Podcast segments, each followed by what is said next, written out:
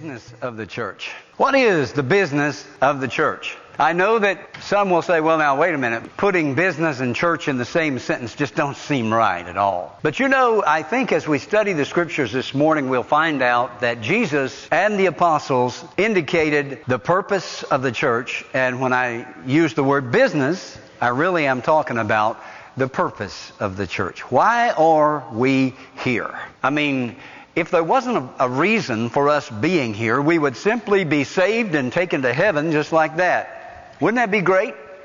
How many of you would like that? If you just, if you got saved and instantly you were translated to heaven, taken out. How many of you would have still gotten saved had you known that was going to happen?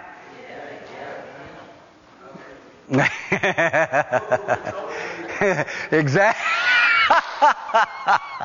Good point. Brother Jack said, Who would have told you? Because everybody that gotten saved would be gone.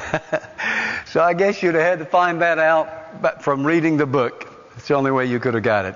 Well, I'm, I'm glad that it isn't that way. I'm glad that we are still here because heaven is not the only reason you are saved. To go to heaven is not the only reason you've been saved. So we're going to talk about the business of the church today. Talk about the church universal in some sense, that is the body of Christ worldwide, but we're also going to talk about this body because it must have relevance to this body to mean anything to us. Our reason for being. Set apart as to explain our reason for being here today. You see, we have been given by God a mandate. We've been given a statement, instruction as to what we're about. Sometimes the church, and I don't mean this church, I mean the church universal, has lost sight of its reason for being. Good example of that is an overemphasis on social programs. And I believe we're going to notice three main themes that keep reoccurring as to our reason for being. You see, we have been given by God a mandate. We've been given a statement, instruction as to what we're about. Sometimes the church, and I don't mean this church, I mean the church universal, has lost sight of its reason for being. We're going to look what our purpose is. And I believe we're going to notice three main themes that keep reoccurring as to our reason for being.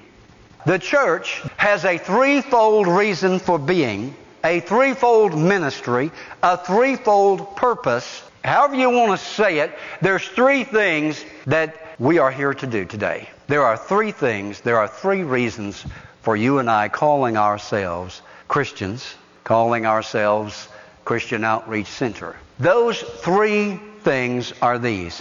And I call it the threefold ministry of Christian Outreach Center. The threefold ministry of Christian Outreach Center is this. Number one, our ministry to God, which is what? worship. Our ministry to the body, which is what? Edification, build up. Our ministry to the world, which is evangelization. Briefly, I want to look at those three and give some scriptural instruction there.